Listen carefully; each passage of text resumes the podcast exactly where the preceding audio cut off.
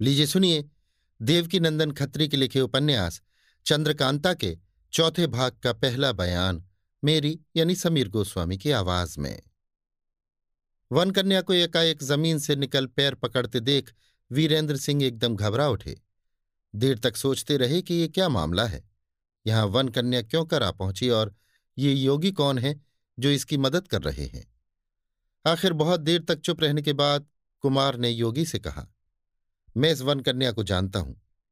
इसने हमारे साथ बड़ा भारी उपकार किया है। और मैं इससे बहुत कुछ वादा भी कर चुका हूँ। लेकिन मेरा वो वादा बिना कुमारी चंद्रकांता के मिले पूरा नहीं हो सकता। देखिए, इसी चिट्ठी में जो आपने दी है, क्या शर्त है? खुद इन्होंने लिखा है कि मुझसे और कुमारी चंद्रकांता से एक ही दिन शादी हो, और इस बात को मैंने मंजूर किया है। पर जब कुमारी चंद्रकांता ही इस दुनिया से चली गई, तब मैं किसी से ब्याह नहीं कर सकता। इकरार दोनों से एक साथ ही शादी करने का है। योगी वन कन्या की तरफ़ देखकर, क्यों रे? तू मुझे झूठा बनाना चाहती है? वन कन्या हाथ जोड़कर, नहीं महाराज, मैं आपको कैसे झूठा बना सकती हूँ? आप इनसे ये पूछें कि इन्होंने कैसे मालूम किया कि चंद्रकांता मर गई? योगी, कुमार से कुछ सुना?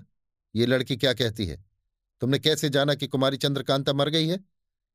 कुमार, कुछ चौकन्ने होकर, क्या कुमारी जीती है? योगी, जो मैं पूछता हूँ, पहले उसका तो जवाब दे लो। कुमार, पहले जब मैं इस खोह में आया था, तब इस जगह मैंने कुमारी चंद्रकांता और चपला को देखा था, बल्कि बातचीत भी की थी। आज उन दोनों की जगह इन दो लाशों को देखने से मालूम हुआ कि ये दोनों इतना कहा था कि गला भर आया। योगी, तेज सिंह की तरफ़ देखकर, क्या तुम्हारी अक्ल भी घास चरने गई? इन दोनों लाशों को देखकर इतना न पहचान सके कि ये मर्दों की लाशें हैं या औरतों की। इनकी लंबाई और बनावट पर भी कुछ ख्याल न किया?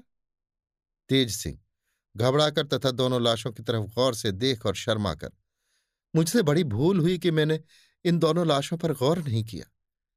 कुमार के साथ ही मैं भी घबरा गया। हकीकत में दोनों लाशें मर्दों की हैं, औरतों की नहीं।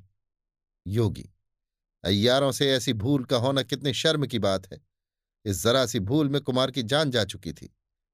उंगली से इशारा करके, देखो, उस तरफ़, उन दोनों पहाड़ियों के बीच में। इतना बहुत है, क्योंकि तुम इस तहखाने का हाल जानते हो, अपने उस्ताद से सुन चुके हो। तेज सिंह ने उस तरफ़ देखा, साथ ही टकटकी बंध गई। कुमार भी उसी तरफ़ देखने लगे। देवी सिंह और ज्योतिषी जी की निगाह भी उधर ही जा पड़ी। एकाएक तेज सिंह घबरा कर बोले, ओह, ये क्या हो गया?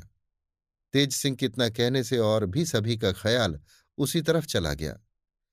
कुछ देर बाद योगी जी से और बातचीत करने के लिए तेज सिंह उनकी तरफ़ घूमे मगर उनको न पाया। वन कन्या भी दिखाई न पड़ी, बल्कि ये भी मालूम न हुआ कि वो दोनों किस राह से आए थे और कब चले गए।